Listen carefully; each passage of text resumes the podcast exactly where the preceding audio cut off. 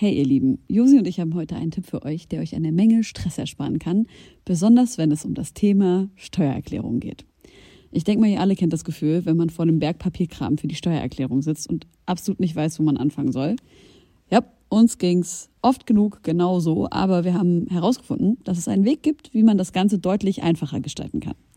Jetzt kann man sich fragen, warum überhaupt Steuererklärung machen?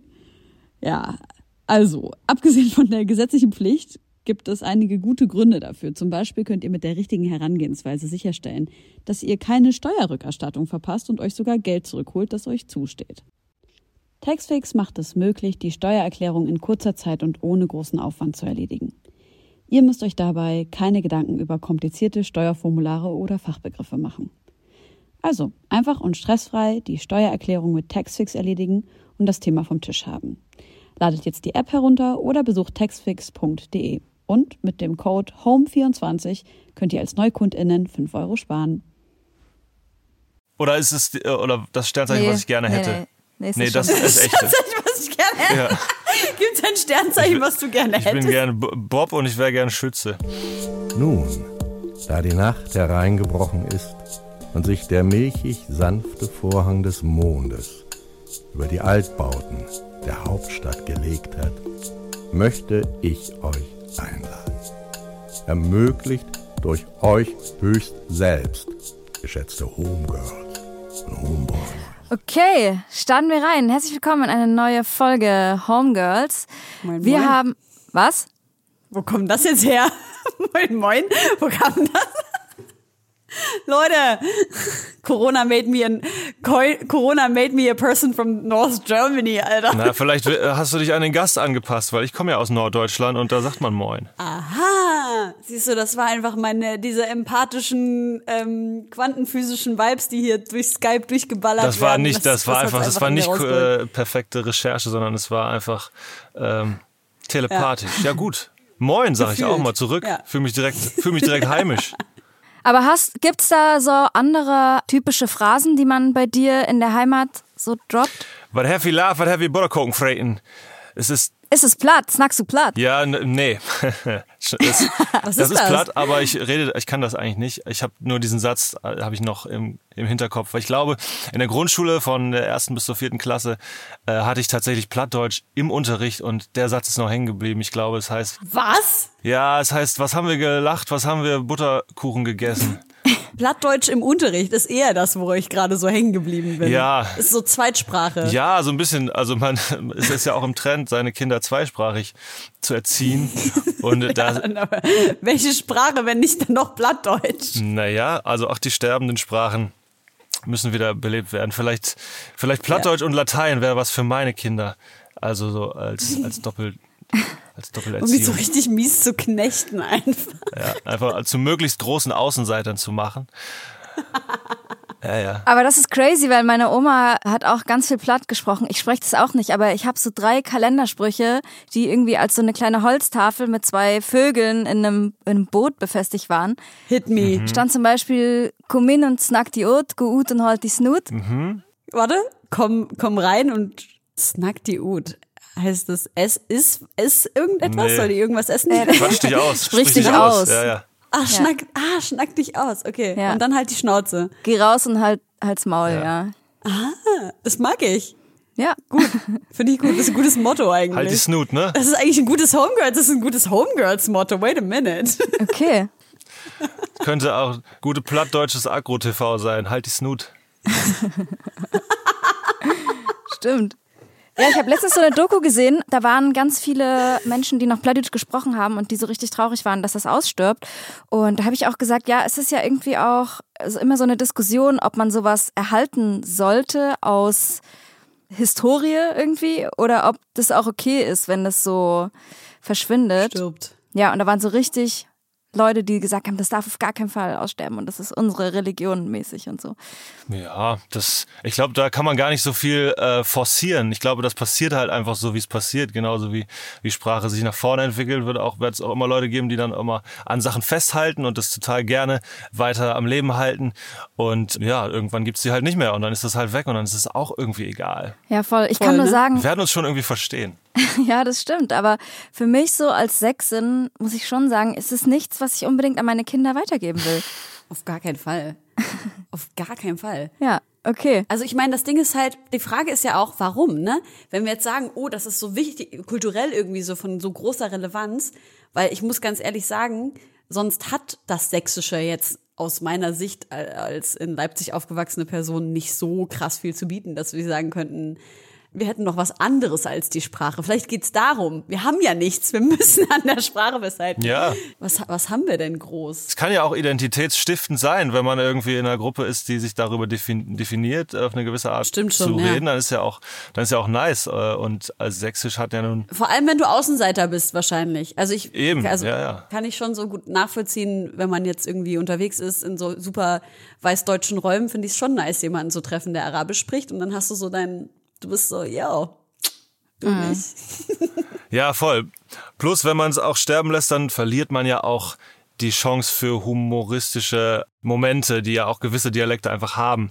Also Das stimmt. ich weiß nicht, wie das für dich als Sechsin ist, aber von außen. Wir sind also beide ich sogar. weiß, also ihr beide, ihr beide sogar. Ich bin, Sa was bin ich eigentlich? Saxo-Araberin. Ah, ja, auch interessant. ja, dann weiß ich nicht, wie ich euch das jetzt sage, aber Sächsisch ist für uns halt schon auch manchmal lustig. ja, ich glaube für uns alle. Was ist denn euer Dialekt bei dir im, du bist ja ländlicher aufgewachsen, ne? Ja. Genau, ich habe eigentlich immer relativ nordischen Einschlag gehabt, aber ich bin mit 19 nach Berlin gezogen und dann habe ich das so ein bisschen verloren. Also erst da habe ich auch gemerkt, dass ich so einen Einschlag habe, weil mich Leute, Leute darauf hingewiesen haben, dass ich so noch, Jetzt dass ich noch so ein bisschen so einen Ja. Einschlag drin habe. Ein bisschen. Und der kommt jetzt auch erstaunlicherweise immer wieder, wenn ich dann, wenn ich dann oben bin im Plattenland. Das erste, was passiert ist in Berlin, ist, dass sich das, das Ne hinter jedem Satz gegen ein Wa äh, ersetzt hat. Also das war der, der erste Moment, wo ich es gemerkt habe. Gegen ein Wa oder ein Wallah? Ja, ist auch eine Sache, die ich mir echt schnell abtrainiert habe irgendwie. Tschüss. Tschüss. Okay, ich steig mal ein mit der Vorstellung unseres Gastes. Ich wollte gerade sagen, Rewind, oder? Rewind zu Moin Moin. Falls es euch nicht aufgefallen ist, wer heute hier ist, bei uns zu Gast, ist das Alligator. Und er rappt normalerweise subidubi schnell, singt voll gut, dreht seine Musikvideos selbst beziehungsweise an ihn mit, ist, wie wir gerade schon erfahren haben, ländlich aufgewachsen und sagt selber, er fand es bisschen langweilig aus seinem Leben zu erzählen, hat deshalb für seine Musik verschiedene Kunstfiguren erschaffen, in denen er sich auch auslebt. Und er brachte vor wenigen Tagen, denn diese Sendung ist schon aufgenommen, bevor das Album rauskam, also jetzt ist es schon draußen, brachte vor wenigen Tagen sein circa sechstes Studioalbum raus und es heißt Trotz und Wasser. Und wer behauptet, er sei kein Fan, der hat vielleicht trotzdem mal heimlich zu Willst du mit mir Drogen nehmen mitgelallt. Herzlich willkommen. Wie ging's dir mit dem Fakt, dass du dein Album jetzt schon rausgebracht hast? Es, ähm, Gebracht haben wirst. Wie, war, wie wird deine Release-Party gewesen sein geworden? mir geht's erstaunlich undefiniert. Ich glaube, ich bin noch nicht so richtig in diesem Gefühl drin von äh, es ist jetzt endlich draußen, weil das so eine andere Promophase ist, als ich das bisher immer hatte. Ich habe diesmal bewusst gesagt, ich will nicht alles in einer kurzen Promophase von von zwei Monaten rausballern, weil es fühlt sich dann so an, als würde man sein Pulver irgendwie, was man über zwei Jahre, zwei, drei Jahre angesammelt hat, als würde man das alles so in einer kurzen Phase verschießen und dann steht man wieder mit leeren Händen da und muss sich erst wieder lange zurückziehen. Deswegen habe ich dieses Album auf einen ganz langen Zeitraum irgendwie gestreckt und letzten Sommer die erste Single gebracht und und äh, jetzt auch, wo das Album draußen ist, wird es noch weitere Sachen geben, es werden noch so weitere Sachen passieren und deswegen ist es gar nicht so so ein jetzt ist es draußen Gefühl, sondern es ist einfach, man ist jetzt an einem Punkt dieser langen Reise Man muss ja auch und dieses langen Weges. dazu sagen, dass wir uns gesehen haben vor ein paar Wochen, als du eine Aufzeichnung gemacht hast von dem Album mit einem übelst tollen Streichquartett, also alles komplett akustisch und ich durfte da mit Mine so eine Mini-Rolle spielen und war als Diebin verkleidet. So viel kann ich sagen, ihr könnt euch das jetzt schon angucken. Und Woher kennt ihr euch denn? ja, weil ich dort halt mit war. Also Mine, äh, Ach so. also Alligator hat Mine eingeladen, für dieses Album ein Live-Feature-Part zu machen. Oder kannst du es einfach erzählen? Ja, genau. Also ich fange noch mal ganz von vorne an. Es äh, gibt halt dieses Release-Konzert im Rahmen der MDR Friends of-Reihe und da spielen dann Acts ihre ihre Lieder und laden vor allem dann ihre Feature-Gäste der letzten Zeit ein und ja, ich habe das auch gemacht. Ich war jetzt der- nächste Kandidat für dieses für dieses Format und habe entsprechend auch Features eingeladen, Leute, mit denen ich schon Features gemacht habe, aber auch Leute, mit denen ich noch keine Features gemacht habe, aber gerne mal eins machen wollen würde. Und da ähm, stand eben auch die wunderbare Mine ganz oben auf meiner Liste, mit der ich ja schon mal gejammt habe und äh, wir sind auch irgendwie über, äh, über Insta in Kontakt getreten. Man hat sich gegenseitig die, die Hochachtung ausgedrückt und ja, wir sind ähm, dann in Kontakt gegangen und sie hat einen wunderschönen Feature-Part auf meinen bereits erschienenen Song Stay in Touch gemacht. Wir lieben Mine. Ja. Wir lieben Mine über alles. Sie war auch schon bei uns zu Gast, Ja. war auch eine ganz wunderschöne Folge und sie ist auch einfach ein wirklich ganz besonderer Mensch.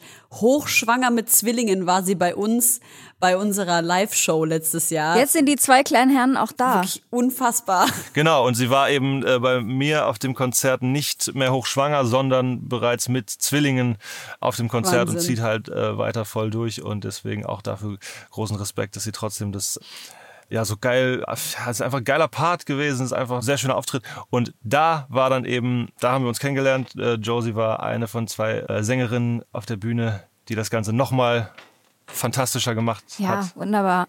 Also es, Ey, wisst ihr, wo wir, wie wir gerade über Josi als Sängerin sprechen, muss ich dran denken, Josi und ich haben ja eine Vergangenheit als äh, Hochzeitssängerinnen, beide mit der gleichen Band. Ich war Josis Ersatz sozusagen. Wir haben also nie gleichzeitig gespielt und da muss ich gerade dran denken, dass du ja diesen Hochzeits würdest du auf würdest du wirklich auf Hochzeiten spielen? Ja, tatsächlich. Also ich, ich meine, ich, ja, ich poste auch viel Quatsch, das stimmt, aber das ist tatsächlich ernst gemeint. Ich habe mich angeboten, äh, man kann mich buchen.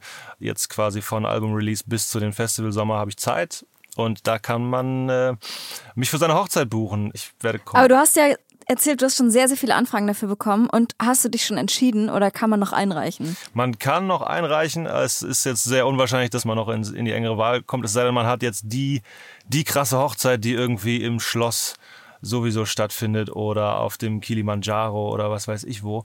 Dann würde ich das mir noch mal angucken, weil ich natürlich besonders neugierig auf spezielle Hochzeiten bin, die so, äh, die so auch optisch was hergeben. Pitch, pitch jetzt deine, das wäre eigentlich ein gutes TV-Show-Format. Genau. Du musst, du musst die krasseste Hochzeit planen, nur um die beste Band zu bekommen.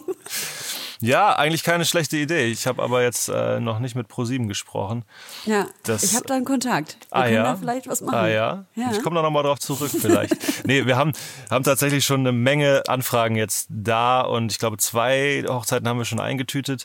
Jetzt äh, geht's daran, das Ganze noch ein bisschen schick aufzuziehen. Aber spielst du dann auch so Klassiker, also so pff, Fly Me to the Moon oder spielst du dann so deine eigenen Songs? Ich habe direkt gesagt, keine Wünsche. Ich bin keine, ich bin ja hier keine Jukebox. Ne? Ich äh, mache Ah, okay. mein eigenes Programm, aber das ist ganz willkürlich. Ne? Vor allem spiele ich natürlich meine Lieder, die auch sich äh, mit dem Thema Liebe auseinandersetzen und auch natürlich ein bisschen den Leuten dann vielleicht nochmal den letzten Zweifel einhauchen, ob das vielleicht doch nicht so, vielleicht das, also ob das Nett. mit den Heiraten vielleicht doch eine scheiß Idee war. Das will ich auch nochmal kurz dann besingen. Aber ja, vielleicht mache ich auch ein kleines Cover, irgendwas von, was spielt man denn so auf Hochzeiten? Was habt ihr denn gespielt? Ja, wir haben viel so Sachen wie Kiss Me von Sixpence None the Richer. Was hast du gerade gesagt, Helene? Du kannst so äh, Halleluja. Halleluja. Oh, das war mein Lieblingsmoment, weil da haben immer alle geweint. Es war ein ganzer, so ein Moment von, ich wusste, jetzt brechen alle Dämme und alle lieben meine kleine, ganz dünne Stimme, wie ich es oben performe. Und es war wirklich, darauf habe ich mich immer gefreut, weil die Leute da irgendwie happy aussahen. Ich ganz kurz das Gefühl von, ja, so einer sehr friedlichen Atmosphäre hatte. Das habe ich auch immer richtig krass provoziert.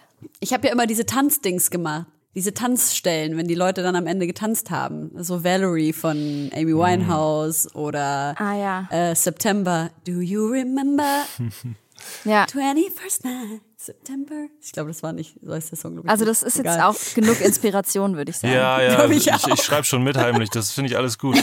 Ich war neulich mal auf der Hochzeit, da, auf irgendeiner Hochzeit, da lief All Night Long, das war auch, das war sogar richtig schön. Das war schön, Geil. schön Mm, das glaub gecovert und da hab sogar, sogar ich als eigentlicher Hochzeitsmuffel hatte da so ein bisschen Gefühle. Warum Hochzeitsmuffel? Ich frage mich, warum meine ganzen Freunde nicht heiraten und ich habe echt Bock auf Hochzeiten zu gehen. Man kann ja jetzt fragen, ist man jetzt, hat man Bock auf Hochzeiten als Gast zu sein oder ist, ist die Hochzeit als, als Institution irgendwas, was einen unturned und ich bin bei beidem halt voll abgeturnt, äh, muss ich halt sagen. Okay. So, also Ich habe Bock, ich habe Bock auf Hochzeiten zu sein und zu sehen, wie Leute, die sich lieben, was Schönes feiern und alle gute Laune haben und die Liebe feiern und dann halt eine schöne Party feiern. Ah, ja. Aber ich muss auch ehrlich sagen, die Hochzeiten, die ich halt kenne, sind halt so große arabische Hochzeiten mit so ohrenbetäubender Musik, wo halt einfach die krasseste Party ist. Da habe ich immer die beste Zeit. Aber was hast du denn für ein Problem mit sowohl auf Hochzeiten gehen als auch der, okay, die Institution Ehe, kann ich schon nachvollziehen, dass das äh, seine Schwierigkeiten mit sich zieht. Ja, aber dann war ich vielleicht einfach auch auf den falschen Hochzeiten, weil die äh, Hochzeiten, von denen du gerade erzählst, das, das klingt schon wieder nach einer guten Party. Also ich, ich muss dazu sagen, ich war auch nicht nur auf schlechten Hochzeiten, ich war sogar auf ein paar sehr guten Hochzeiten, aber generell ist äh, mir dieses, ist mir dieses die eigene Beziehung so, so auszustellen und alle Verwandten kommen vorbei, irgendwie ist mir das nix äh, für mich so. Und deswegen ist mir dieses Konzept auch des Heiratens so so fremd. Und vielleicht habe ich deswegen auch diese Aktion gestartet und deswegen auch äh, entsprechenden Song auf dem Album, weil es weil ich mich eigentlich immer den Sachen nähern möchte, die ich so auch komisch und abstoßend finde und, und die ich nicht verstehe. Und deswegen schmeiße ich mich da selbst gerne ins kalte Wasser und gehe dann trotzdem auf diese Hochzeiten und gehe da trotzdem, ich gehe da in Feinkontakt. Du sagst gerade, ich muss leider diese Steilvorlage gerade nutzen. Du gehst in, in Kontakt mit Sachen, die dich eigentlich eher abstoßen und gehst in die Konfrontation damit. In unserer Recherche kam ich nicht umhin, auf dein 2006 erschienenes Album Attentat zu stoßen.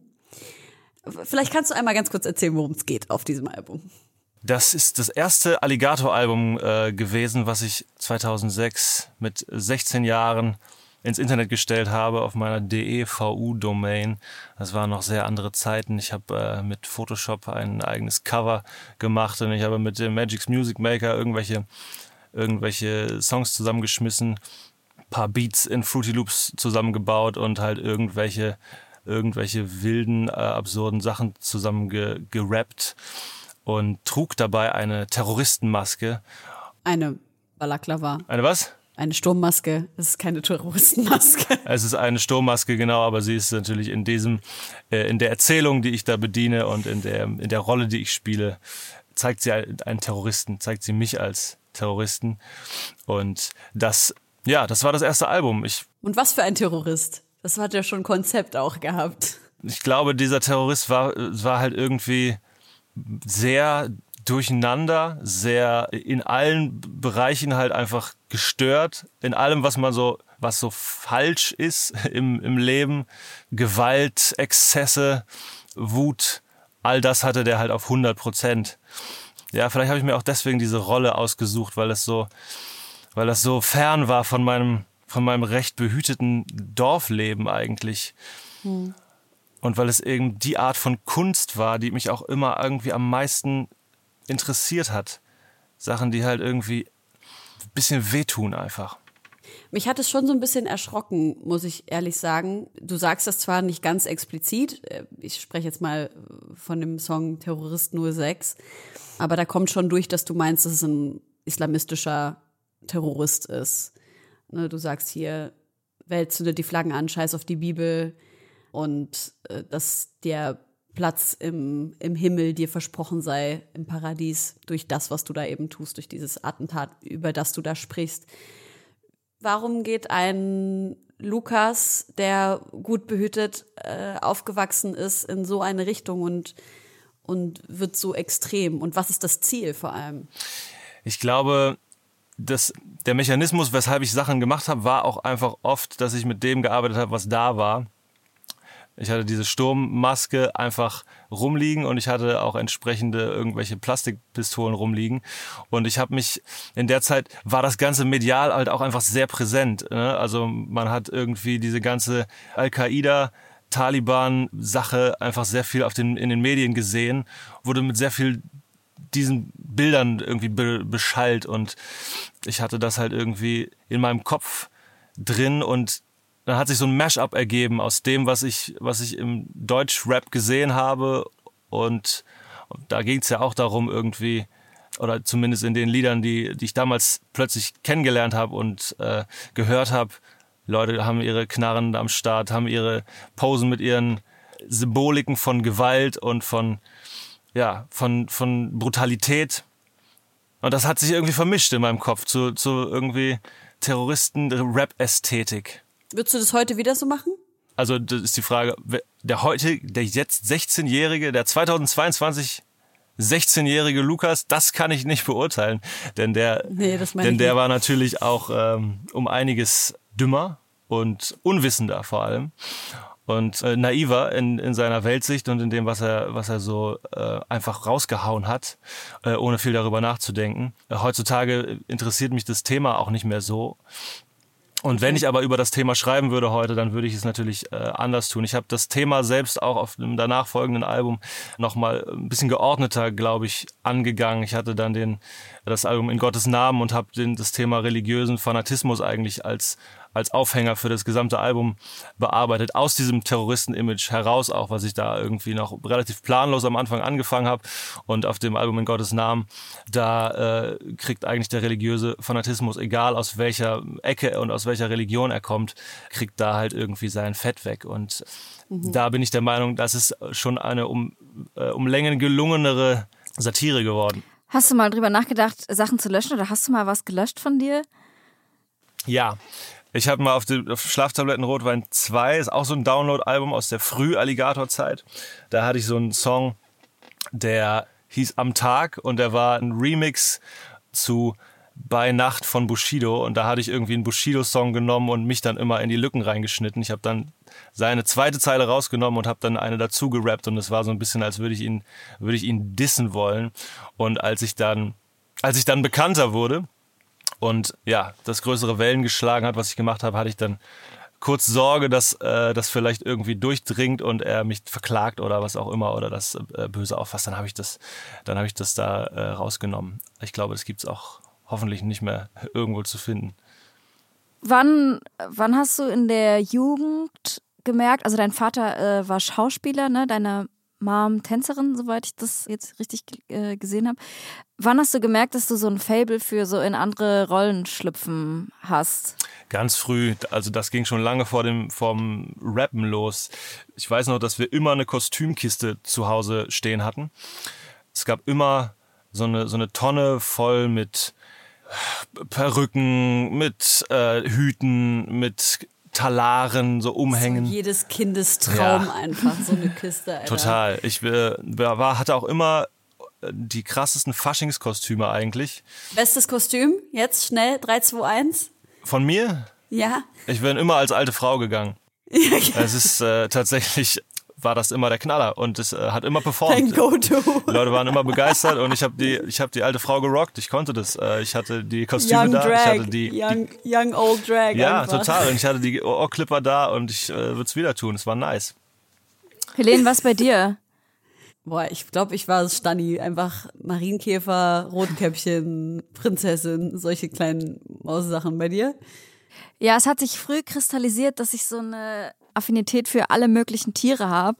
Und man sieht mich ab jungem Alter in Tierkostüm und immer mit so einem gleichen Tier in der Hand. Also ich habe so ein Hasenkostüm an, habe einen in der Hand, bin dann mega. eine Katze, habe eine in der Hand. Und das habe ich mit allen Tieren. Auch, auch so Sachen wie ein Hai und so. Also so alle möglichen Tiere hat meine Das Mutter mir so süß. gebastelt. Und ich muss aber auch Oh. dazu sagen, dass äh, meine Mom auch außerhalb der Kostüme so eine Affinität hatte, mich gaggig anzuziehen als Kind. Also ich hatte so richtig krasse, ich sehe ja ganz schlecht, ich hatte so eine richtig krasse, fette Brille und die war rahmenlos, weil man wollte mir weismachen, dass man die nämlich nicht sieht. Genauso wie meine Spange mit den durchsichtigen Brickets. Nein, die sieht natürlich niemand. Sieht auch niemand, dass du eine Brille trägst. Ja, dann hatte ich so zwei richtig fette Gläser und dann hat meine Mutter mir so cool Leggings, äh, musste ich immer tragen. Ich wurde auch in der Schule dafür immer ausgelacht dass ich immer so komische Tierprints anhatte, dann bin ich einen Tag einfach als normales Schulkind so als Marmeladenglas gegangen und so. Also nur so ein Scheiß, was ich. Marmeladenglas ist Ja. gut. Ja. Also ich glaube, eure Kinder, die werden auf jeden Fall richtig, richtig Probleme haben. So Plattdeutsch, Latein mit Cool-Leggings. Also 10 Ja. von 10 Experience in die Schule zu gehen. ja. Ja, das war schon, äh, das war schon hart. Oh Gott, das klingt voll traumatisch, Alter. Ich lache übelst. Nee, ich habe das auch. Ich bin, ich bin auch, ich verkleide mich auch nach wie vor gerne. So, ich habe bis ins hohe Alter, also bis jetzt, mag ich auch verkleiden. und ich habe auch echt viele Kostüme zu Hause. Und ich war jedes Jahr in Leipzig auf so ganz absurden Sportler-Faschingsveranstaltungen, wo einfach Oh, nur noch hart. gefickt wurde in der Schlimmste. oberen Etage. Und es war echt äh, grenzwertig. Ich weiß noch, dass meine Freundin mal Sex mit einer Widerlich. Tube hatte und also so ganz mit einer was? Mit einer Mit Tube. einer was? Ein tu Typ, der als Tube verkleidet war. Das, es ist wirklich, äh, Stabiles Kos- Kostüm. ja, es war Immerhin ein keine kulturelle Aneignung in irgendeine Richtung. Hm? Ich sage immerhin keine kulturelle Aneignung in irgendeine Richtung. Nee, ich wüsste jetzt auch nicht, was das Problematische ist an der, an der Tube und auch alles einvernehmlich. Trotzdem äh, weirde, ich glaube, es ist so Oktoberfest-Fasching gewesen in Leipzig, genau. Und dann irgendwann habe ich so ein bisschen auf, also ich glaube, seit ich in Berlin wohne, es sind hier andere Verkleidungen am, am Start und da bin ich noch nicht dahinter gestiegen. Und seitdem hat es nachgelassen. Aber auch so als Gag echt oft mit meinen Freundinnen weggefahren, abends in Club als Katzen und ich weiß nicht, fand es irgendwie mega funny damals. Übelst lustig. Ja, ich glaube, Berlin lehnt auch den Karneval ja, den Kölner Karneval ja so stringent ab. Deswegen ist, äh, hat Berlin auch nochmal eine andere Verkleide, Verkleidungskultur. Ja, es ist immer in Richtung oder so fetischmäßig. Genau. Das geht, glaube ich, immer. Ja. Alles andere wird schon abgelehnt. Fetischtube geht klar. Also so eine So eine Lacktube. Ledermarmelade. Oh Gott. Ey, aber wo wir gerade beim Thema problematisch sind und waren, ähm, äh, doch noch mal einen Sprung vielleicht zurück. Ich gehe immer so, so gerne in die Vergangenheit, wenn du erlaubst. Geh hinein. Viel, was hast du gerade gesagt? Geh hinein in die Vergangenheit. Ich habe verstanden, äh, geh und nein. Tschüss. Ich habe ja mit dem Album, was ich gerade angesprochen habe, schon die Tür aufgemacht zu einer Vergangenheit, die vielleicht nicht so ganz unproblematisch ist für mich aus KonsumentInnen-Perspektive, aber auch aus Perspektive einer ähm, arabisch-muslimischen Frau. Und dann kommt man ja auch, wenn man Trailerpark Stuff hört, aber natürlich auch, wenn man Alligator Stuff hört, oft auf Songtexte, die stark frauenfeindlich sind, auch krass ableistisch sind, also behindertenfeindlich.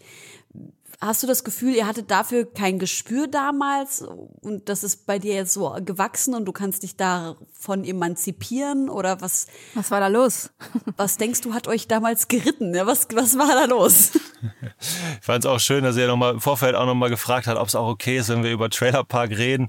Das ist natürlich der, äh, der wunde Punkt, aber das habe ich natürlich auch gesagt, klar, können wir, können wir darüber reden. Ich bin da, Man muss ja auch dazu sagen, dass es euch in der Form seit, seit Jahren eigentlich, oder was heißt seit Jahren, ihr habt länger nichts rausgebracht. Genau. Da war irgendwie eine Abschutztour geplant, wenn das äh, nicht nur Buschfunk war. Genau, die jetzt natürlich wegen Corona einfach äh, ewig nach hinten verschoben wurde, aber eigentlich hätten wir diese Abschiedstour schon vor drei oder zwei Jahren gespielt. Genau, ich kann da äh, sehr gerne und sehr, sehr gerne rede ich auch über das Thema und äh, muss es auch immer wieder neu aufrollen, weil man, man vergisst da auch, was, was da alles was man alles so musikalisch getrieben hat. Wir haben auch selbst mal diese Momente, wo wir dann unsere eigene Musik mal wieder hören und äh, in der Truppe feststellen, okay, äh, aus dem Kontext gerissen, kann das schon ganz schön in den falschen Hals geraten, wenn man jetzt sozusagen nicht weiß, was wir sozusagen für, für derben Insider-Humor damals irgendwie gepflegt und kultiviert haben, dann ist das relativ schwierig in der heutigen Zeit zu platzieren, würde ich, würde ich sagen. Aber ähm, ja, ich habe die Rolle des Trailerpark Pressesprechers immer abgelehnt, weil ich natürlich als der einzige von der Truppe, der jetzt irgendwie in Interviews sitzt, äh, nicht äh, für die ganze Band äh, sprechen kann und will und auch nicht für alle ihre Zeilen den Kopf hinhalten werde. Aber ich kann über meine Rolle in der Band sprechen und über meinen, äh, meinen Part, den ich da, den ich da geliefert habe und ähnlich wie in meiner eigenen Musik habe ich mich auch mit demselben schauspielerischen Ansatz, den ich eigentlich immer beim Schreiben von Texten habe, in diese Gruppierung und in, diese, in dieses Konstrukt eingefügt. Ausgehend von, diesem, von dieser Lust am, von dieser Lust am Tabubruch und von diesem Interesse auch für, für radikale Kunst, für, für ekelhafte, menschenverachtende Untergrundmusik. Es gibt diesen schönen, schöne Zeile von Fanny van Dunn. Weil ich normalerweise so friedlich bin, brauche ich zum Ausgleich ein bisschen Krieg. Und deswegen höre ich privat am liebsten menschenverachtende Untergrundmusik. Und in dieser Zeit haben wir diese, menschenverachtende Untergrundmusik halt eben alle sehr gefühlt und, äh, und sehr zelebriert und sehr rausgehauen. Ich glaube, das ist, äh, ist der Zeit und auch ein bisschen der Naivität geschuldet, die wir beim Schreiben dieser Sachen an den Tag gelegt haben. Aber hat sich das nur auf die Musik bezogen? Weil ich habe so einen Facebook-Post gelesen, wo, in dem es irgendwie vor vielen Jahren darum ging, ob ihr, also ihr wolltet euch von Nazis distanzieren, basically. Und ihr habt geschrieben, das sind Krüppel, die eure Musik nicht verstehen. Was ja auch behindertenfeindlich ist, so eine Aussage zu tätigen. Also das heißt, also es hat sich ja nicht nur auf die Musik bezogen. Ja, durchaus. Die Figuren, die wir dort waren, die haben sich tatsächlich natürlich auch äh, in den sozialen Medien gespiegelt und Worte wie Krüppel, Worte wie Schwuchtel als äh, Beleidigung zu benutzen. Ja, wir hatten diesen, diesen Hintergrund, wir haben das so erlernt auf gewisse Art und Weise und es ist äh, so auch dann umgesetzt worden. Bereust du das? Ich kann das, was auf den, auf, zum Beispiel auf den Trailerpark Kanälen gepostet wurde, dazu kann ich eigentlich nicht viel sagen. Das äh, ist nicht von mir formuliert worden. Aber ich, ich glaube, ich würde, also sowas würde ich heute nicht mehr mittragen.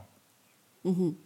So. Ich glaube, die Schwierigkeiten, da haben wir vorhin, habe ich vorhin mit Josi auch drüber gesprochen, ist dieses Wachwerden in der Öffentlichkeit und mit wach meine ich woke. Mhm. Weil ich erinnere mich auch daran, dass ich vor, ich weiß nicht, fünf Jahren oder sowas, ich weiß nicht, ob ihr euch an diesen Song erinnert, von YG, My N-Wort. Mhm. Und ich halt dazu mit meinen nicht schwarzen Freundinnen getanzt habe und äh, wir diesen Song halt mitgesungen haben und mitgerappt haben. Nee, das ist länger als fünf Jahre her. Ich glaube, es dürften sieben Jahre sein. Ja. Und dann halt irgendwann meine Freundin zu mir kam und halt meinte, yo, äh, Helene, das geht halt nicht. Und ich das bis genau zu diesem Zeitpunkt nicht wusste und ich dann natürlich genau in dem Moment aufgehört habe damit. Aber natürlich wäre, wäre ich viel früher noch Person der Öffentlichkeit gewesen, dann wäre das mit Sicherheit auch, es wäre möglich gewesen, dass das an die Öffentlichkeit gekommen wäre und, und mir jetzt in den Arsch gebissen hätte, mal ganz abgesehen davon, dass es auch viele Menschen verletzt hätte, was natürlich die Priorität ist in dem Problem.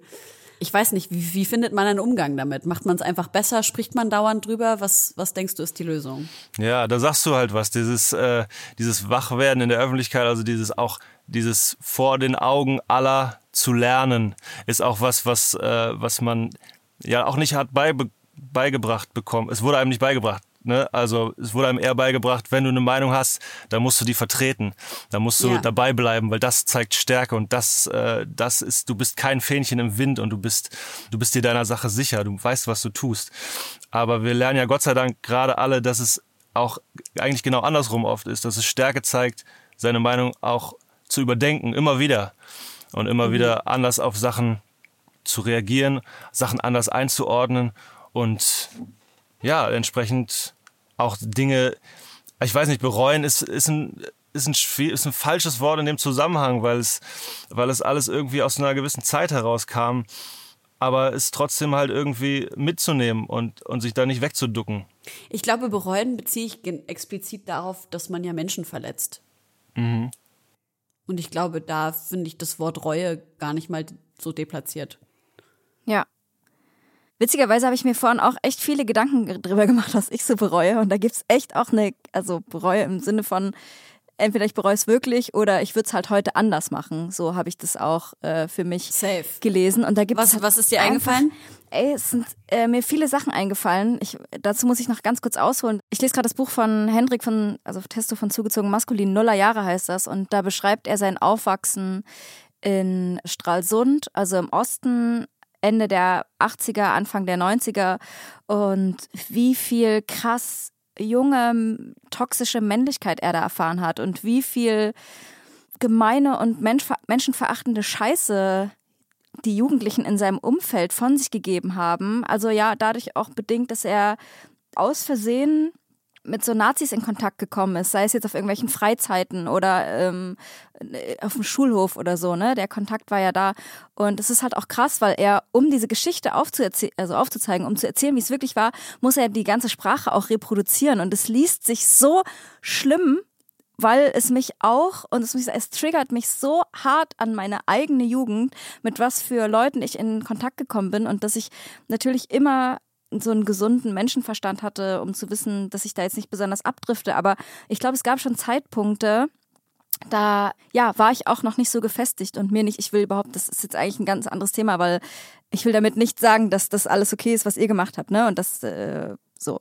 Aber äh, für mich muss ich auf jeden Fall sagen, dass es da, dass ich da zeitweise auch Gefahr gelaufen bin, krasse, komische Musik zu hören, mit komischen Leuten abzuhängen. Und das, das hat mich irgendwie nur, nur gerade daran erinnert, dass er in diesem Jungsfreundeskreis einfach Dinge gemacht hat, die er natürlich heute auch nicht wieder machen würde und die einfach krass zu lesen sind. Und das ist so eine ganz komische Toxik unter diesen Typen gab, die total gefährlich ist, weil viele haben das mitgenommen und sind dann auch in den 20ern Nazis geworden und geblieben und ja, also irgendwie hat sich da so eine ganz komische Eigendynamik entwickelt. Genau, und da sind auch viele Sachen, die ich bereue. Zum Beispiel einfach so Typen kennengelernt zu haben am Hauptbahnhof, die mich dann an meinem 13. Geburtstag übelst krass beklaut haben und so. Und ich konnte das halt nie.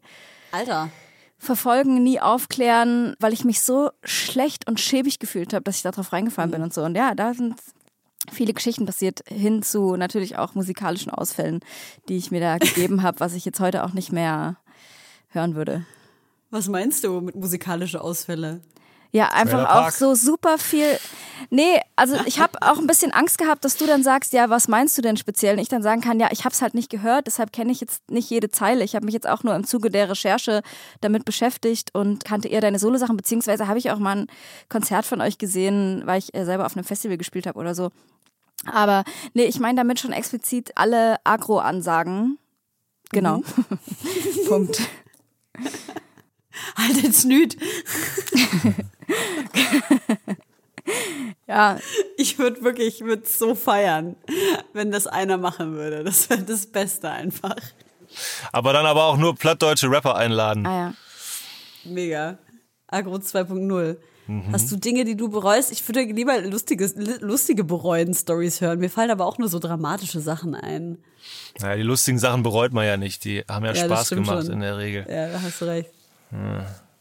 Ich denke halt nur so an so richtig dumm als Teenager nach dem Feiern. Ich habe mal in England gewohnt, dann halt bei meiner Familie gesagt, dass ich bei meiner Freundin penne und die hat gesagt, dass sie bei mir pennt und wir gucken dann halt einfach, wo wir pennen so. Und dann haben wir halt mitten in der Nacht entschieden, dass wir mit irgendwelchen fremden Typen nach Hause gehen und dann halt bei denen pennen. Also so die dümmste Entscheidung, die man treffen kann. Es ist Gott sei Dank nie irgendwas passiert. Aber heute denke ich mir nur so, ich werde meine Töchter ein, und Söhne auch, einsperren, dass sie nicht solche wahnsinnig dämlichen Entscheidungen treffen, Alter. Ja, also ich bereue natürlich auch irgendwie viele Gigs, die ich gespielt habe, aber auch daran bin ich so gewachsen. Ich meine, ich hätte sie natürlich irgendwie lieber nicht gespielt.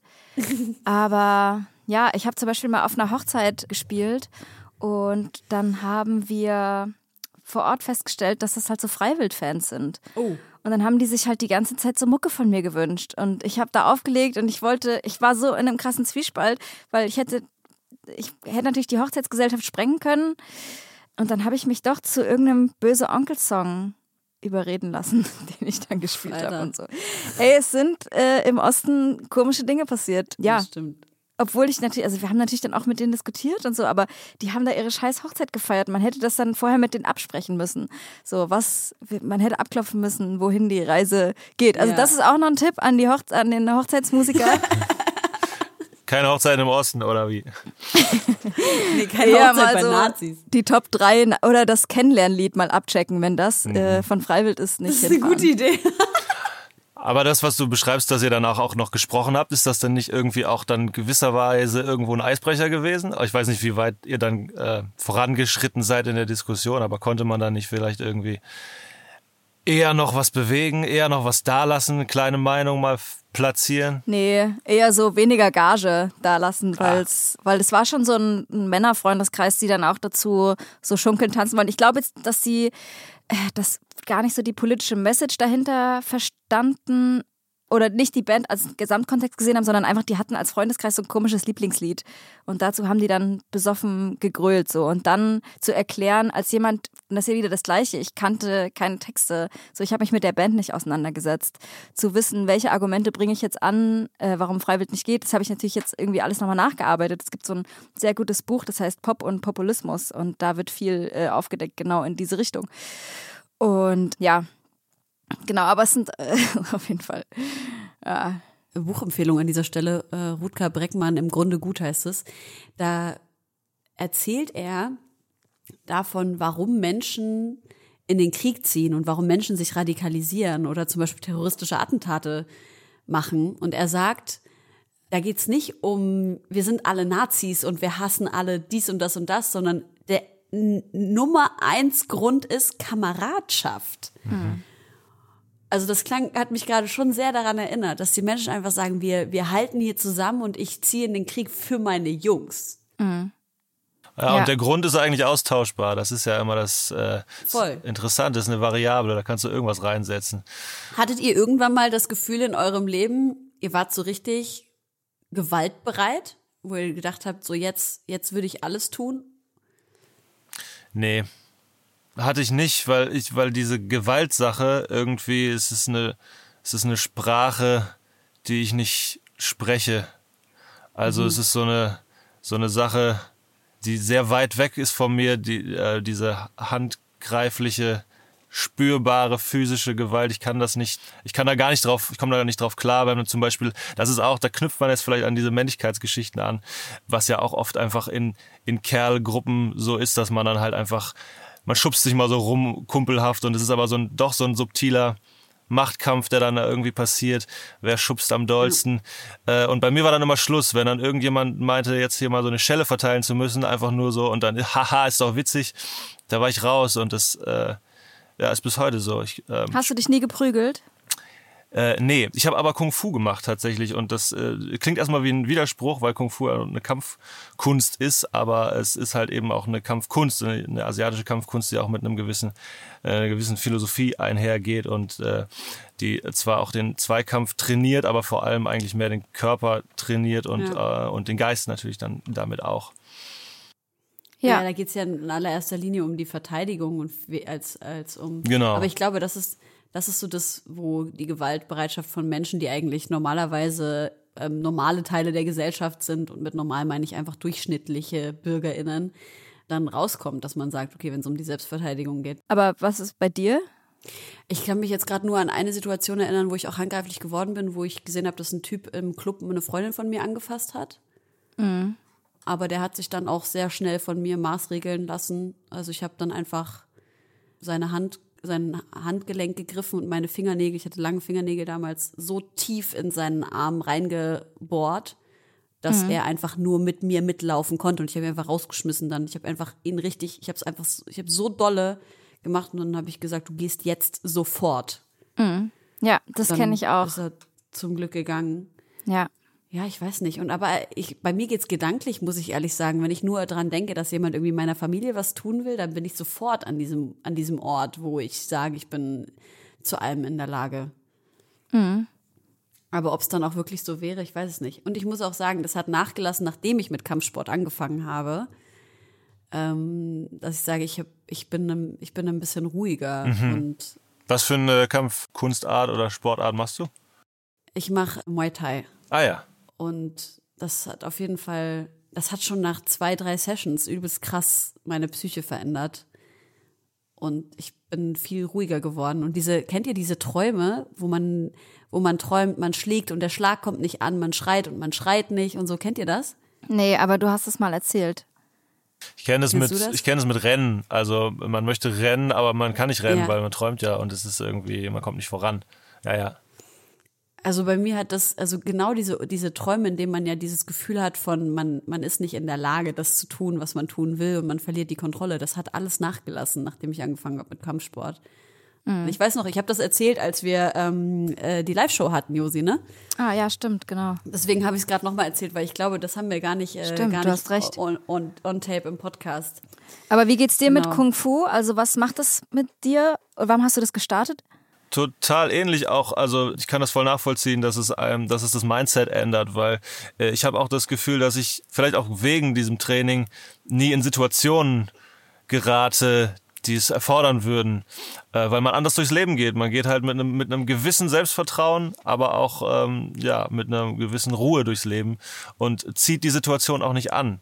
Also ich bin einfach, ich gerate auch nicht in diese Situation. Ich bin dann eher immer die schlichtende und und äh, ruhende äh, Kraft in, in Gruppen, wo es vielleicht mal hochkochen äh, wird. Mhm. Und das Interessante ist ja, dass es ja eigentlich immer heißt, dass evolutionär der über, äh, am meisten überlebt hat, der der stärkste war und der am meisten solche gewaltsamen Konflikte auch gewaltsam lösen konnte. Und es gibt aber neue evolutionsbiologische und anthropologische Erkenntnisse, die sagen, dass eigentlich it's not survival of the fittest, it's survival of the friendliest. Und wer am meisten Synergien schließen kann und wer am meisten in der Lage ist, mit Nettigkeit und Diplomatie Probleme zu lösen. Und dass sich das eigentlich über diese vielen Jahrtausende, in denen es den Menschen gibt, durchevolutioniert hat. Tja. Das passt so halb zum Thema gerade. Du hast ja den Song Nebenjob rausgebracht und ich wollte von dir wissen, ob du in, in den letzten vielen Jahren obskure Nebenjobs gemacht hast. Ja, ich habe ähm, bei DHL gearbeitet. Ach, wirklich? Und ähm, Pakete ausgetragen. Zwar nur drei Wochen, aber ich äh, wollte es mal, ich wollte es mal wissen, wie es ist. Und wie ist es? ist anstrengend. Aber ich habe natürlich auch, das muss man dazu sagen. Gute Erkenntnis. Ich habe natürlich auch den Luxus, dass es, äh, dass ich weiß, dass ich diesen Job nicht brauche und ihn wieder verlassen kann und deswegen ich das auch nicht ganz zu spüren bekommen kann, wie sich jemand fühlt, der davon abhängig ist und der da mit seiner Familie durchfüttern muss oder irgendwie einfach seine Miete äh, zusammenklauben muss. Aber hast du das gemacht als Recherche für den Song? Nein. Doch. Alter. Das war. Das ist so bourgeois, Alter. Es war im letzten, letzten Sommer. Ich glaube, das ist literally der Inbegriff von Privileg. Ich glaube, das steht im Duden neben Privileg. Ja, aber es steht auch da irgendwie unter Kunst. Ich finde es auch äh, konsequent. Ja, check ich schon. Ey, aber Josi, du hast gerade ich find's voll geil. Ihr habt gerade das Wort obskur benutzt. Heißt das nicht irgendwie was mit dunkler Magie? Obs glaub, obskur ist, glaube ich, das Benutzen von dunkler Magie. Und dann die Antwort, was ist der obskurste Nebenjob? Darauf ah. DHL zu antworten, ist auch geil. Ich dachte, es ist auch sowas komisch. Ja, also ich, ich meinte das im Sinne von, ja, Skurril. schon so mystisch, aber das benutze ich ja als Adjektiv. Verb, also Adjektiv. Es geht den ja. Bach herunter. Was? Was bei dir, Josi? Der, der dümmste Nebenjob. Aber warte mal, du hast bestimmt noch andere Nebenjobs in deiner Jugend gemacht. Du bist doch nicht als Superstar auf die Welt. Du hast natürlich noch so Filme gemacht. Ich habe äh, ja, ich habe nicht so viele Nebenjobs gemacht, ehrlich gesagt. Ich bin nach Berlin gekommen und habe direkt erstmal im Kino gearbeitet und Popcorn aufgesammelt und Karten abgerissen. Das war mein äh, mein Hauptnebenjob, um mir irgendwie das, die Kohle für die Ausbildung zusammen zu, äh, zu sammeln. Und äh, ich habe auch Komparsensachen gemacht. Ich habe mich bei einer Agentur angemeldet und in verschiedensten Hollywood-Filmen oder also es wurde auch ein Hollywood-Film wurde auch hier gedreht, aber vor allem auch so so deutsche ZDF-Produktion habe ich dann auch mal im Hintergrund gestanden und irgendwie äh, einen Passanten gespielt oder so. Also Ey, ich habe ich habe mich, glaube ich, mit 16 Mal in so einer Komparsenagentur angemeldet und ich bekomme bis heute E-Mails von mhm. denen, wo so, du musst zwölf Stunden an dem Tag am Set sein, deine Bezahlung sind so 45 Euro. Ja, du musst dafür aber so drei, drei Zwillinge, ein Motorrad, eine Frau mit einem großen Hut und dein, äh, deinen Hund mitbringen. Und die müssen natürlich auch alle umsonst arbeiten. So steht das immer in den E-Mails, die ich dafür noch bekomme. So kacke, Alter. Ey, Ey lass uns lass übergehen uns, zum Freundinnenbuch. Wollen wir nicht vorher ein paar Songs auf die Playlist packen? Jetzt haben wir schon oh, über shit. Songs vom neuen Album gesprochen. Es ist jetzt draußen. Ja, ich würde nämlich gerne Nachbeben raufpacken, weil ich finde, A, hat der für mich die catchigste Hook. B, finde ich das Video übelst krass. Was ist das Dankeschön. für eine Kulisse? Das habt ihr, ja. Wo habt ihr das? Cottbus. Alter, was ist das für ein. Wo, findet man das? Das ist ja crazy. Das ist ja obskur. Dieses Video wurde in zwei, äh, zwei Orten im Osten eigentlich gedreht. Tatsächlich, wir haben in Dessau gedreht, in der Bauhausstadt. Natürlich, da ist diese wunderschöne Siedlung auch zu sehen, die äh, ja, die einfach äh, zeitlos schick ist. Natürlich, das ist diese äh, diese typische 1900, weiß ich nicht, 1920 Bauhaussiedlung oder bisschen später vielleicht. Ich weiß nicht genau, wann die gebaut wurde. Ich will jetzt hier keinen äh, keinen Quatsch erzählen. Das war der eine Teil des Videos. Der andere Teil wurde in Cottbus in einem Tagebau gedreht, der natürlich auch so ein bisschen so, eine End, so einen Endzeit-Look hat und äh, genau perfekt war für die Traumsequenzen. Wahnsinn. Es ist wirklich äh, ein crazy Song und also du meintest ja irgendwie in einem Interview, dass du gerne mal auf Genius so Interpretationen liest Mhm. und dich darüber amüsierst, was die Leute so interpretieren und ich interpretiere den so als Song oder wenn ich das so auf mich selber münze, dass man durch so viel kranken Scheiß, dass das Gehirn auch so ein bisschen abstumpft und diese Zeit der Reizüberflutung. Aber ich habe auch bei Genius nur eine, also eine Interpretation mit vier Multiple-Choice-Antworten gefunden. Ich will dich wenigstens ganz kurz fragen, Ja. ob eine davon stimmt. Und zwar geht's aber nur um die erste Zeile. Die heißt, ich baller, ich baller, ich baller. Und der User schreibt, dies kann mehrere Bedeutungen haben. Ballern kann bezogen sein auf A. Übermäßiger Konsum von meistens Drogen. B. Übermäßiger Konsum von digitalen Medien, zum Beispiel YouTube. 3. Äh, C. Das in der heutigen Zeit bekannten Hustlern, ach, Hasseln, zum Beispiel ich baller noch eine Aufgabe. Oder D. Ich schieße, zum Beispiel im Videospielen. Ja, ich find's immer witzig, dass äh, Leute dann auch sich fragen, was denn nun, also gerade bei so Doppeldeutigkeiten, sich fragen, was jetzt die richtige Antwort ist. Dabei baut man ja extra manchmal Sachen ein, die mehrere Bedeutungen haben, äh, um eben alle Bedeutungen auch zu bedienen. Ich weiß noch, als ich dann den Song Du bist schön rausgebracht habe, der auch irgendwie diese Zeile hat, du bist schön, aber dafür kannst du nichts, du kannst nicht mal da- was dafür, dafür kannst du nichts. Und dann wurde, haben Leute wirklich gefragt, meinst du jetzt, dafür kannst du nichts im Sinne von dafür kannst du nichts oder dafür hast du kein Können? Und ähm, ja, da, da, wo- da, fiel, da fiel mir nicht mehr viel zu ein irgendwie. Und ich mir doch eben, ich war so froh, dass ich dieses, dieses Wort gefunden hatte, was diese Doppeldeutigkeit hat und dann, dann Ja. Verzweifeln Leute daran. Ich, ver- ähm, und daran verzweifelte ich auch. liebst Und was ist jetzt die richtige Antwort? Alles. A, B, C und D. Alles. Ich meine, die nächste darauf folgende Zeile erklärt es ja auch ein bisschen. Ich Ja. baller mir den krankesten Videocontent, da ist ja dann auch schon, da weiß man dann, worum es geht. Aber dass trotzdem so ein bisschen die Drogenassoziation da geweckt wird auch, das ist natürlich auch Absicht. Das ist, geht in der zweiten Strophe ähnlich los mit ich drück, ich drück, Wie ist das ich denn? drück. Das, das, das Drogenthema kommt ja doch immer wieder. Ja. Ja. Wie ist das bei dir? Ist das, ist, ist das einfach Teil deines Lebens? Konsumierst du viele Drogen oder was? Wie, wie soll man das jetzt deuten? Es ist äh, wahrscheinlich mehr Teil meines Lebens als, äh, als ich denke, obwohl ich noch nie in meinem Leben chemische Drogen konsumiert habe. Aber ich bin einfach, also das Thema ist einfach oft da. Es, ist, es, ist oft, es sind oft Menschen, äh, die mich umgeben, die damit Erfahrung haben oder die mir Geschichten davon erzählen. Es ist auch vielleicht deswegen, weil es mir so ein bisschen fern ist, so ein spannendes Thema, was ich immer wieder reizvoll finde. Und im Endeffekt, äh, im Endeffekt konsumiere ich auch hin und wieder Alkohol. Das ist äh, ja nun auch eine Droge. Also ich möchte auf jeden Fall Nachbeben draufpacken. Hast du einen Lieblingssong vom aktuellen Album? Von, also von deinem? Irgendeinen, ist egal welcher. Ja, dein Lieblingskind. Mein Lieblings. Ich würde gern Feinstaub draufpacken. Das ist direkt der erste Song vom Album und der ist so irgendwie, ich finde, ähm, da habe ich produktionstechnisch ein paar Sachen gemacht, die ich vorher früher nicht gemacht hätte, deswegen mag ich den besonders gerne. Was denn? Ähm, ich habe mit Flöten und 808s gearbeitet. Gut, ich habe immer schon mit Flöten gearbeitet, auch ein, Klarinett, ein Klarinettenspieler ist in meiner Liveband.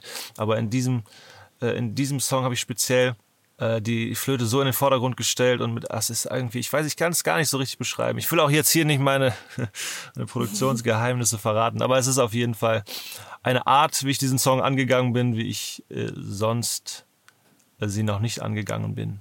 Gut. Flöten und 808s finde ich guter Albumtitel Ja, auch. genau. Ja. Können wir so nehmen. Ich pack auf die Playlist Marie Dahlstrom mit Like Sand. Das ist ein Song, der mir letztens einfach reingespült wurde. Der ist so abgefahren gut. Sie ist super krass unterm Radar. Ich habe das Gefühl, kein Schwanz kennt sie. 11.000 Follower auf Instagram. Eine fantastische Stimme. Die ganze Komposition dieses Songs ist großartig. Ich liebe diesen Song. Hört ihn euch an. Geht in die Playlist und hört ihn. Also man kann ja, also man kann auch andere Lieder auf die Playlist packen. Äh, ich Ja. hab jetzt, Ja, Weil ihr habt natürlich. ge ge gefragt, ob ich einen von mir drauf packen kann, ne? Aber Ja, du kannst alles, was du möchtest. Du kannst auch mehrere Songs drauf fangen. ja, jetzt hast du natürlich was anderes raufgepackt. Jetzt äh, muss ich natürlich. Während du das googelst, möchte ich noch Justin Artist von Marvi Phoenix draufpacken. So. Ich würde gerne For Forever Awkward draufpacken von Michel Gurevich. Hat, hat das ein Thema? Forever Awkward. Ist das ein Thema? Der Name ist Programm bei dem Lied, glaube ich. Ich glaube, der verrät schon, worum es geht. Es ist ein schöner Song und ich mag die Interpretin sehr gerne. Forever Okay. Awkward klingt so wie so ein 2022er Ver Version of äh, I'm a Creep. Ja, äh, ist es auch. Gehen wir mit. Wollen wir jetzt ins Freundinnenbuch übergehen? Yes. Geil. Bist du ready für das große Freundinnenbuch, Ich Alligator? Bin, ich bin born ready. Unser großes Freundebuch. nice. Wie würdest du gerne heißen? Ich glaube, ich hätte gern so einen kurzen Namen. Ich weiß nicht genau. Ich, ich finde meinen Namen immer zu lang, auch wenn es nur zwei Silben sind. Wäre irgendwie sowas wie Bob. Luke. Bob. Bob. Ich glaube, ich wäre gern Bob. Bob, was ist dein Sternzeichen? Mein Sternzeichen ist Waage. Oder ist es die- oder das Sternzeichen, was ich gerne nee, hätte? Nee, nee, ist Nee, nicht das ist echte. was ich gerne hätte. Ja. Gibt es ein Sternzeichen, was du gerne Ich bin hättest? gerne Bob und ich wäre gerne Schütze. Äh, nee, ich bin Waage. Wel- Wann hast du Geburtstag? Am 28. September. Am selben Tag wie Wir sind Bushido. auch ein gleicher Jahrgang. Ein guter, wie ein guter Ah, ja. Vino sind wir, ja. ja. Sie, 89. Was Sie seid ihr für ein, was seid ihr für ein ähm, chinesisches Sternkreiszeichen? Bin die Wasserschlange. Uh. Ja, ja, ja. Also dann, weiß ja, du dann ja auch, ne? Ah, bin ich auch. Weiß, welchen Monat bist du geboren? Weil Februar. das ist nämlich, weil chinesisch Neujahr ist ja im Februar und Ja. das ist die Frage, ob du dann noch in die Wasserschlange reinfällst oder ob Oder du, ob ich noch die Maus bin. Äh, genau. Das kann, das kann auch sein. Ähm, Wasserschlange, was ist dein Lieblingsort? Muss es ein echter Ort sein oder so ein äh, Das ist jetzt keiner aus World of Warcraft oder so. Sims. in, in so einer Meditation hieß es, jetzt denk dich doch mal an einen Ort, wo du gerne wärst und wo du dich wohlfühlst. Und äh, irgendwie habe ich mir so, ein, so eine Wiese mit, mit wehendem Gras, so kniehohes Gras vorgestellt. Und neben mir war so ein Pickup-Truck, auf dem ein Sofa stand. Und ja, das war's. Okay. Und irgendwie fand ich das total schön da. Und es ist Der jetzt Pickup-Truck mit dem Sofa. Vielleicht ist es jetzt mein Happy Place. Vielleicht ist es jetzt einfach mein, mein Go-To-Ort. Mhm. Kann man so festhalten. Was ist dein Lieblingsessen? Kuchen. Geil. Welcher? Äh, es gibt viele Kuchen, die ich gut finde. Ich bin tatsächlich großer Fan von russischen Zupfkuchen. Das ist, glaube ich, mein, mein Lieblingskuchen, muss ich sagen. Aber nur kalt. Also das ist auch ein Kuchen, der muss, der muss ein bisschen stehen, der muss ein bisschen durch, durchsapschen. Saften. Genau. Bevor man ihn wirklich genießen kann. Ja, dann ist er der Beste. Warm mag ich ihn nicht. Ich würde gern aufhören mit. Kuchen essen. Ist tatsächlich ein Problem, weil ich äh, manchmal denke, ich, ich nähere mich dem, dem Diabetes an und ich nähere mich irgendwie äh, der, der Zuckerkrankheit an, weil ich, äh, ich glaube, das ist wirklich eine meiner größten Süchte.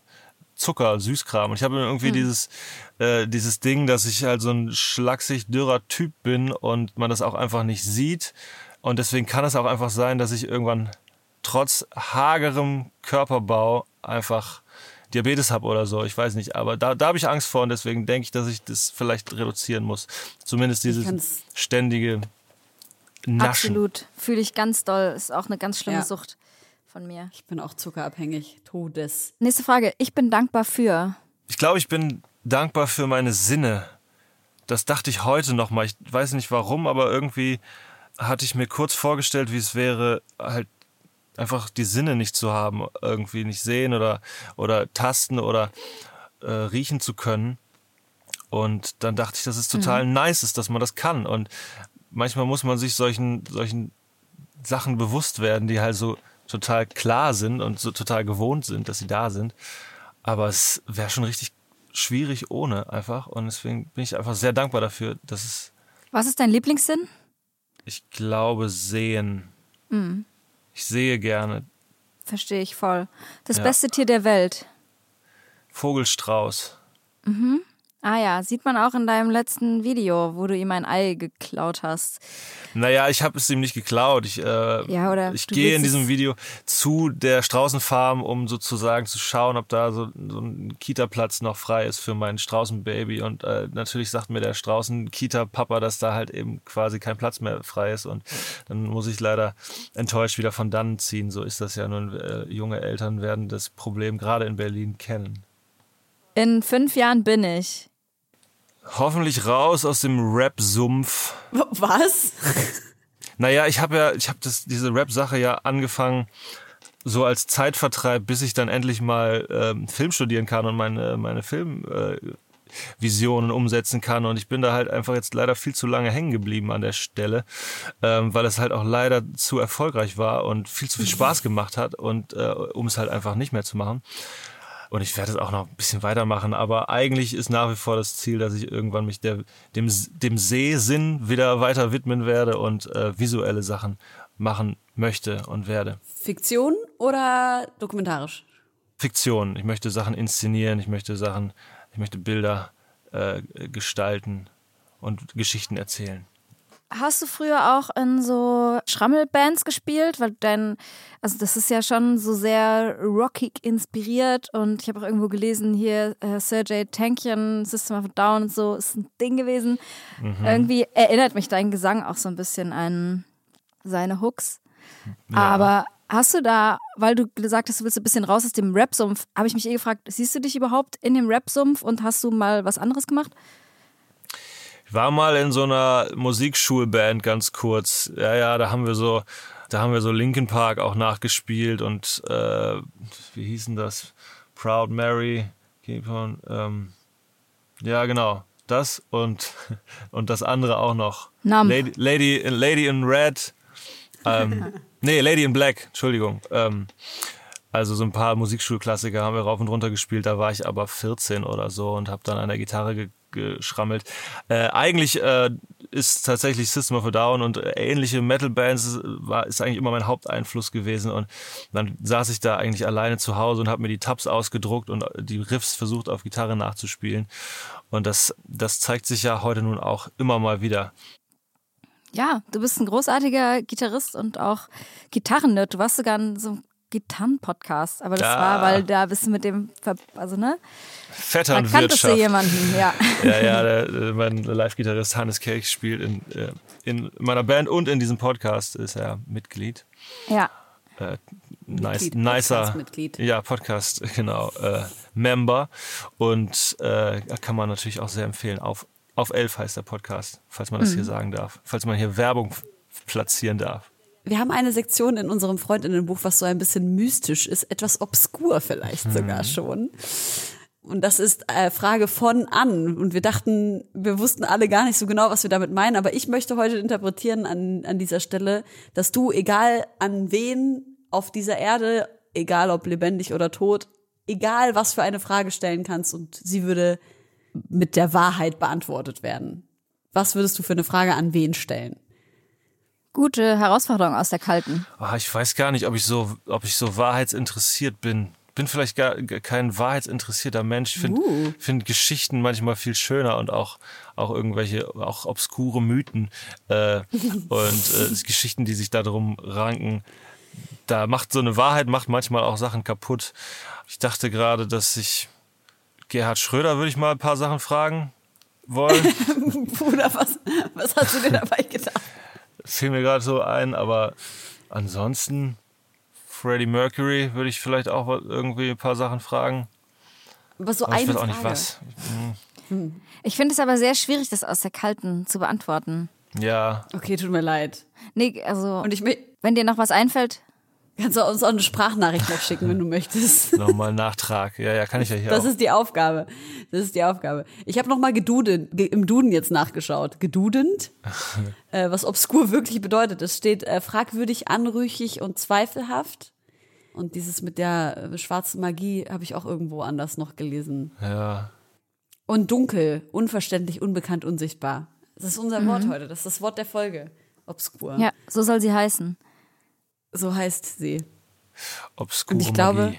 ja, ich glaube, damit können wir uns eigentlich auch in den Abend verabschieden. Ja, und dir, Alligator, nur ein wunderbares Album-Release und viel Erfolg natürlich damit wünschen. Danke Ganz sehr. viele wunderbare Hochzeiten. Wirst du das mit filmen so? Werden wir was davon sehen? Man wird etwas sehen davon, keine Sorge. Das, Das ist äh, schön. wollen- will ich natürlich nicht einfach so passieren lassen, sondern es wird dokumentiert. Rotz und Wasser heißt das Album, was ihr jetzt streamen könnt. Und es wird wahrscheinlich Hochzeiten geben, wo dir vielleicht noch die eine oder andere Träne rausrutscht. Bist du aber generell jemand, der gerne weint? Nochmal so schnell eine Frage am Ende. Und noch eine heitere Schlussfragerunde. Ich glaube ja. Ich glaube wirklich ja, weil äh, das letzte Mal erinnere ich mich, als ich geweint habe, dass ich richtig währenddessen auch so innerlich ein bisschen gelacht habe, weil es, äh, weil ich mich so gefreut habe darüber, dass das gerade da ist, diese Emotion und dass das auch so so ne so haptisch und so echt so nachweisbar passiert, dass eigentlich eher, also es ist immer jedes Mal, wenn es passiert, dann freue ich mich auch ein bisschen. Man fühlt sich so lebendig, ne? Auf Ja, man fühlt sich lebendig, authentisch, echt und es ist, äh, ist nice. Ja, kann ich jedem empfehlen. nice. Weinen ist nice. Ja, Geil. Ey, damit streamt das Album. Wir, du wirst wahrscheinlich ein paar Konzerte spielen.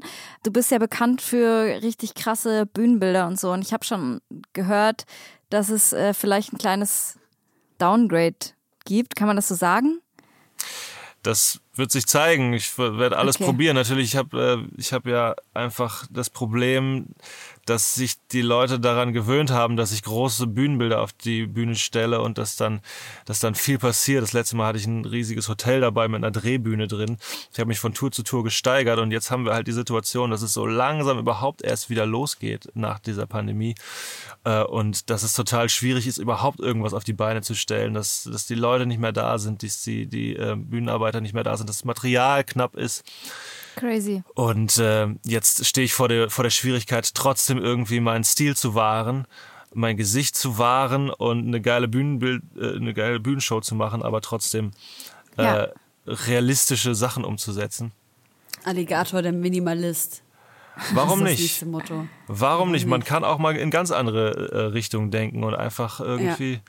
Ich glaube auf jeden Fall ist es ein Genuss, dich live zu sehen. Und wer das äh, machen kann, kann es diesen Sommer tun. Oder ihr kommt zu einem meiner vielen Konzerte, die ich spiele, genau. Oder wenn ihr ihn sehen wollt und kein Festivalticket bekommt, einfach schnell auf dem Kilimanjaro einen wegheiraten und dann. Äh, Es muss wirklich eine krasse machen. Hochzeit sein, Leute. Also kommt hier nicht mit irgendeiner Kack-Piss-Hochzeit an, das muss schon eine richtig gute sein. Ich erwarte einiges. Ja, vielen Gut. Dank, dass ihr da wart. Vielen Dank für die Zeit und bis in zwei Wochen, Freunde. Danke für die Einladung. Sehr gerne, Josi. Habe ich dir gerne geschenkt, meine Zeit. Vielen Dank, Helene. Danke. Danke, dass du da warst, Alligator. Bis ganz bald. Ciao. Tschüss, macht's gut. Dankeschön. Tschüss. Bye.